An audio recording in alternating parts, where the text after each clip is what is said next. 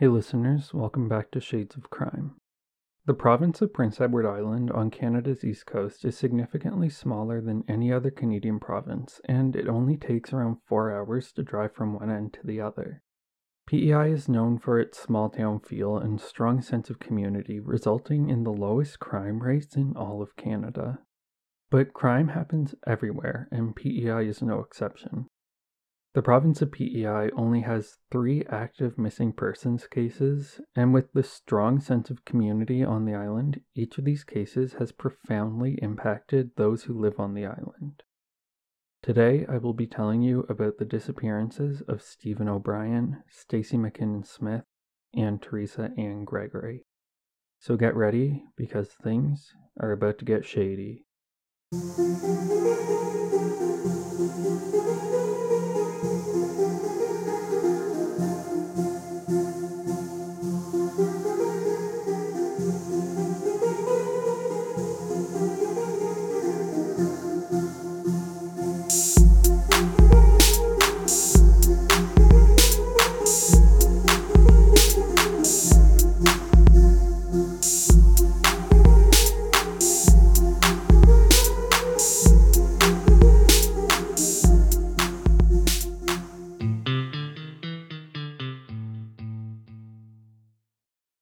Stephen O'Brien was born May 14th of 1974 on Prince Edward Island. Growing up, he always knew that he wanted to be a chef. From a very young age, he would take a bag of flour and a bowl behind a couch and attempt to secretly make pancakes for his mother as a surprise. This tradition continued until Stephen was able to start making more intricate creations, and every year he made his mother a cake for her birthday. Knowing this, it was no surprise to Stephen's parents when he informed them that he intended to go to Holland College for Culinary Arts. Holland College is located on PEI and has two campuses in the two main cities in the province, Charlottetown and Summerside. The culinary school was in Charlottetown. Stephen finished up high school and was accepted into Holland College. He moved out to live on residence at the college and start off on a career he had dreamed of since such a young age. The Culinary Arts program at Holland College also provides work placement for students in the kitchen on campus, so Stephen had a pretty full schedule. But he was still a college student, so he still went out drinking with his friends, as many college students would do.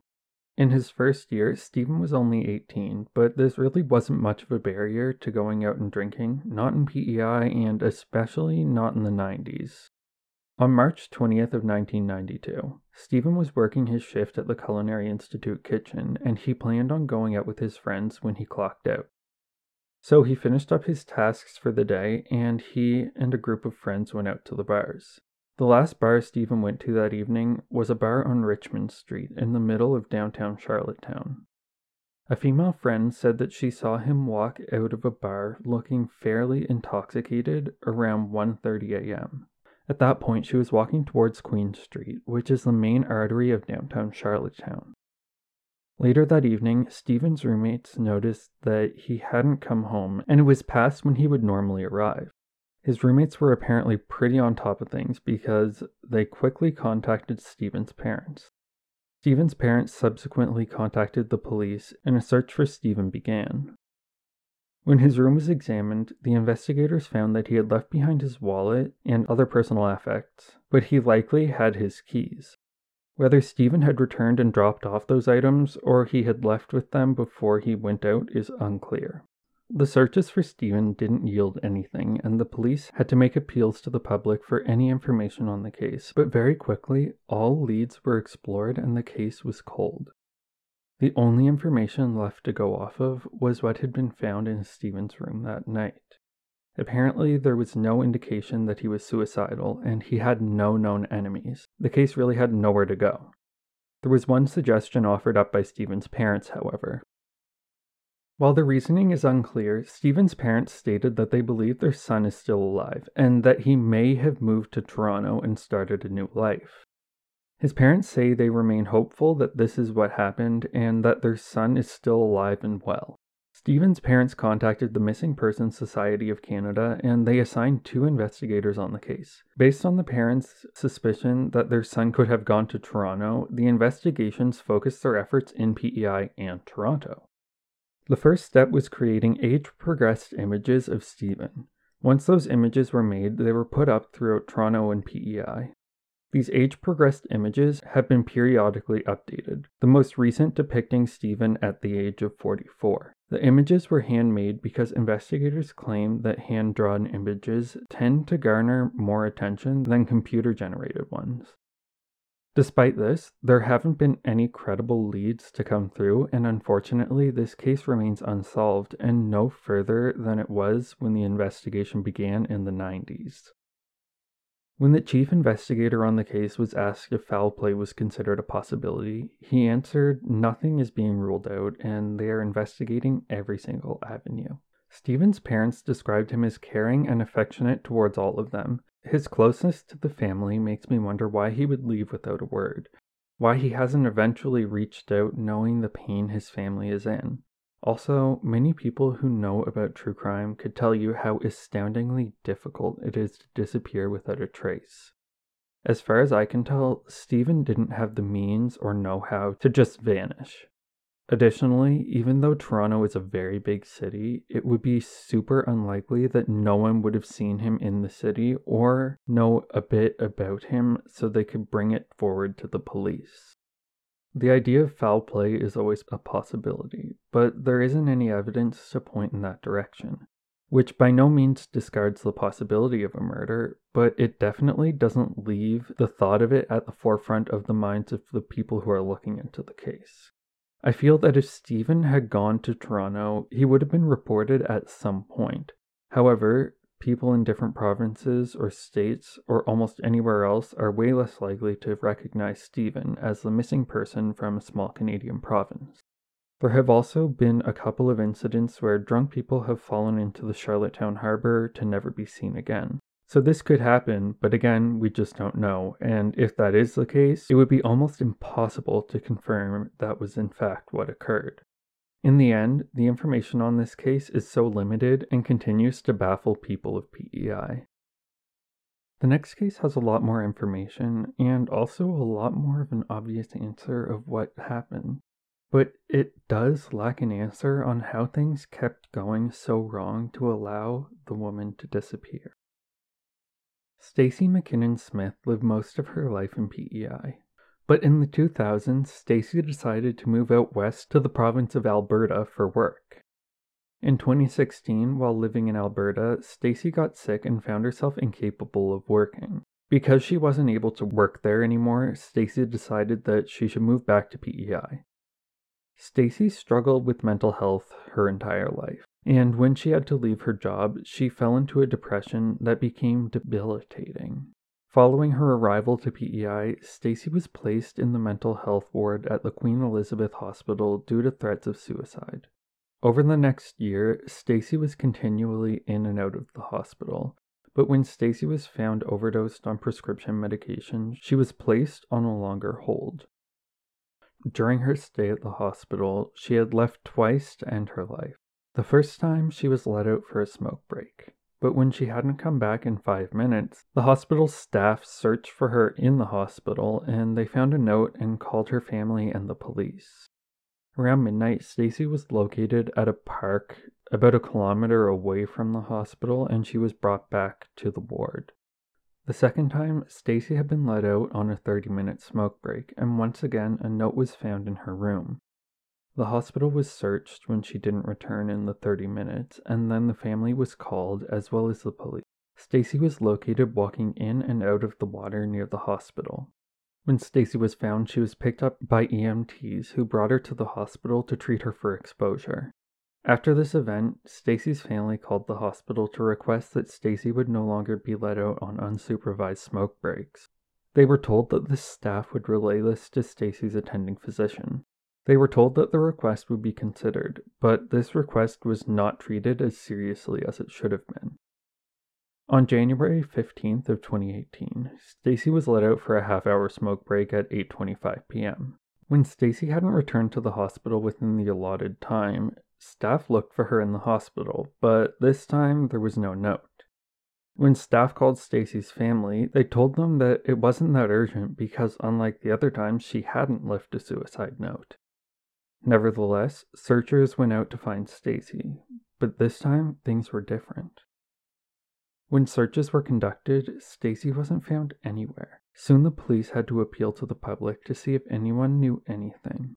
Quite a few tips came through. First, they discovered from Stacy's friend that she was active on Facebook until 8:51 p.m. The next tip came from someone who had seen someone sitting on the railing of the bridge that goes over a narrow section of the Charlottetown harbor and connects Charlottetown with the neighboring town of Stratford. The person driving the car saw the person sitting on the bridge around 9:15 p.m. They turned around a few minutes later to check up on the person and call 911. When they had returned, the person was no longer on the bridge. This person believes that Stacy was the one on the bridge. Investigators were able to piece together CCTV footage that showed Stacy headed towards the bridge. Searches were conducted near the bridge using both sniffer dogs and drones, but no trace of Stacy was found. When the tide goes out, a body could be carried out and, and then locating it would be very difficult. But there have been other cases of people jumping from the bridge where they were easily located. This doesn't mean that Stacy didn't jump off the bridge, it just presents a bit of a confounding factor. Obviously, the main belief is that Stacy died by suicide. Her family believes this to be true, and almost everything points to that idea. However, Stacy's case is still listed as a missing persons case because she was never located. The main questions about this case are related to why this woman, who was a known threat to herself, was let out for an unsupervised smoke break. Following her disappearance, Stacy's family inquired into why she was still let out for smoke breaks, but they were given very little. Because Stacy isn't listed as deceased, releasing her documents would be a breach of privacy.